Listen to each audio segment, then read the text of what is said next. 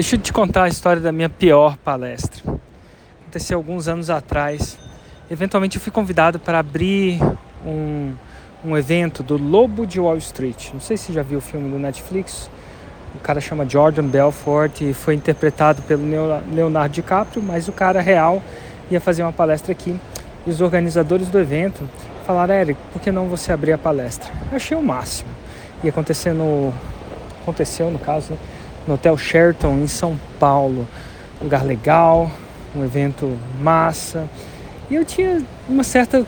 Confesso que tinha visto o filme. Tinha uma certa curiosidade de conhecer o cara também. Às vezes, quando você palestra no mesmo evento que a pessoa, tem um momento entre palestrantes ali que você troca uma ideia. Enfim, achei que podia ser interessante. Falei sim. E aí foi nessa. Só que aconteceu um imprevisto. É, eu não sei se foi o problema de visto, o que, que exatamente aconteceu, mas o Lobo, o Lobo, né, o Jordan Belfort, o Lobo atrasou para caramba. Sinceramente, hoje em dia, não sei se foram três ou quatro horas, mas foram muitas horas. O pessoal que estava lá naquele evento, basicamente pagaram para ver o Lobo, não para ver o Érico. Pelo contrário, é tipo você ir no show do, do Coldplay e você descobre que tem uma banda abrindo o show. Eu era essa banda abrindo o show, tipo, sei lá, o Capital Inicial tá abrindo o show do Coldplay. E isso não é nenhum problema, tem, é até legal você ver uma banda abrindo. Desde que a banda não tenha atrasado por três horas ou quatro horas. A galera tava meio impaciente, naturalmente. É... Chateada, até porque o atraso não era tipo, todo mundo sabia que ia atrasar três horas e avisou pra galera. Não, não era bem assim, tipo, foi atrasando, foi atrasando. Chegou uma hora que eu nem sabia se ele ia conseguir chegar. O problema era tanto que eu nem sabia. Mas enfim, eventualmente é, chegou a hora, a galera sabia que ele ia chegar e chegou a hora de eu palestrar antes dele, tipo, abrir. E tinha uma outra coisa também, eu sempre até então, que eu me lembre, tinha palestrado em eventos das pessoas que me conheciam, que tinham um certo carinho por mim, que tinham certa admiração por mim. Mas a verdade, naquela palestra, era uma audiência que não pagou para ver o Érico. Não tinha carinho pelo Érico, nem admiração pelo Érico. A maioria deles não me conheciam. E eu falei, uau! E assim, eu tratei eles como, como se fosse aquelas outras experiências, porque eu nunca tinha tido essa experiência. Pra você ter uma ideia, quando eu vou palestrar e a galera tem um certo carinho por você, sei lá, se você perde o fio da meada no meio do caminho, a galera acha engraçado. Tem várias vezes que eu entrei numas... Você deve ter visto aqui nos áudios, entro numa história, aí perco o fio da meada e pergunto, nossa, por que eu tô falando isso mesmo? Quando a galera tem um certo carinho por você, eles riem.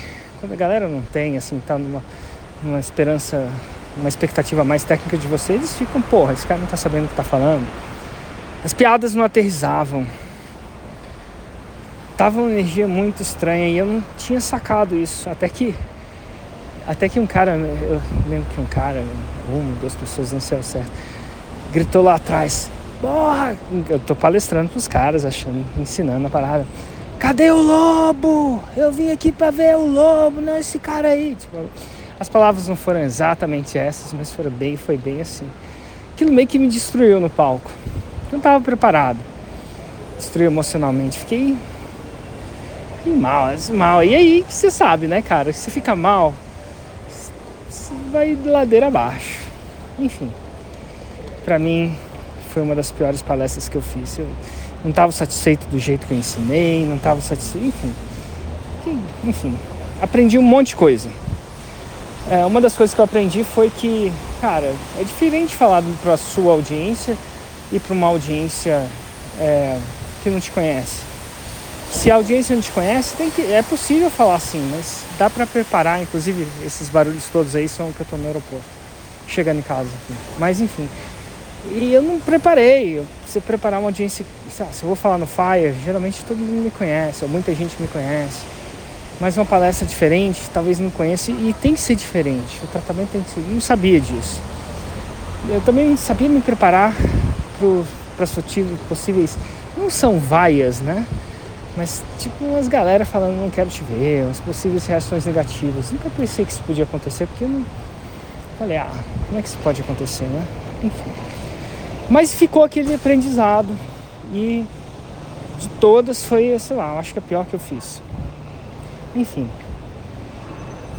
O que que que eu tô te contando essa história? Eu... Foi? Quando foi? Gravei um podcast, gravei uma série de podcasts, foi ontem. Gravei uma série de podcasts, gravei um com Caio Carneiro, gravei um com Brasil Paralelo e hoje gravei com Joel Jota. Inclusive deve estar saindo nesse exato momento, tá? Vai lá no canal dele que às nove horas ia sair, se você tá vendo. É, esse áudio acabou de sair. Vai lá no canal que você vai ver a entrevista lá, se tudo deu certo. Mas enfim, e aí ontem quando eu tava gravando a entrevista com o Brasil Paralelo, um cara que chama o Lucas Ferrugem, um dos fundadores, e falou, cara, como é que começou a história do Brasil Paralelo.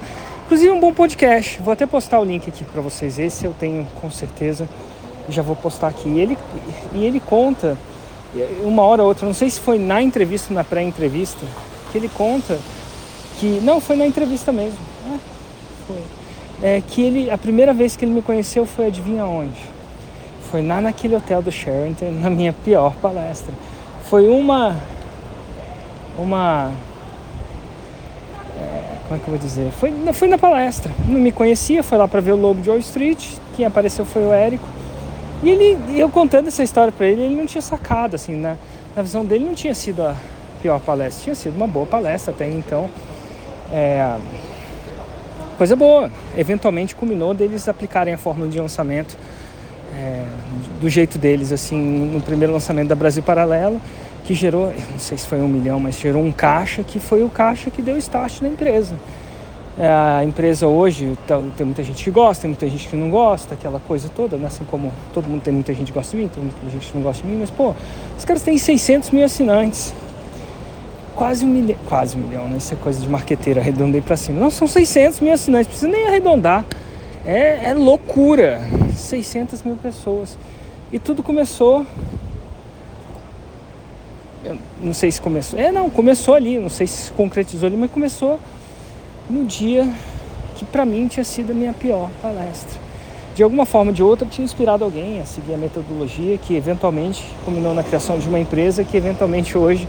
emprega trezentas pessoas, eu acho que esse número é certo, e distribui conteúdo para uma boa parte da população adulta brasileira, né? Que loucura! O que isso tem a ver com você? Às vezes a gente produz o nosso conteúdo, ele não está no standard que a gente gosta, ou que a gente está acostumado. Às vezes você acha que está ruim, às vezes você acha que, como eu achei nessa palestra, é a minha pior palestra. Mas a gente nunca sabe. Quando mesmo aquele... que a gente faz tentando acertar, eu fiz aquela palestra tentando acertar, mas nossa, minha percepção é que não tinha acertado, né? Pô, ali provavelmente estava nascendo uma empresa para alguém, né? Não é nem para mim, um faturamento de nove dígitos e um impacto muito grande naquilo que eles acreditam, né? Cara, nunca julgue, é muito difícil a gente julgar o impacto que um áudio, que um vídeo, que um conteúdo vai trazer quando a gente andar, sei lá, cinco, seis anos pra frente. cinco, seis anos pra frente. Próxima vez que você estiver gravando alguma coisa e não tiver, se não estiver se sentindo tão bem, lembra disso. Mesmo aquela coisa que não tá te fazendo se sentir tão bem, tem uma chance de impactar o mundo. Fica a dica.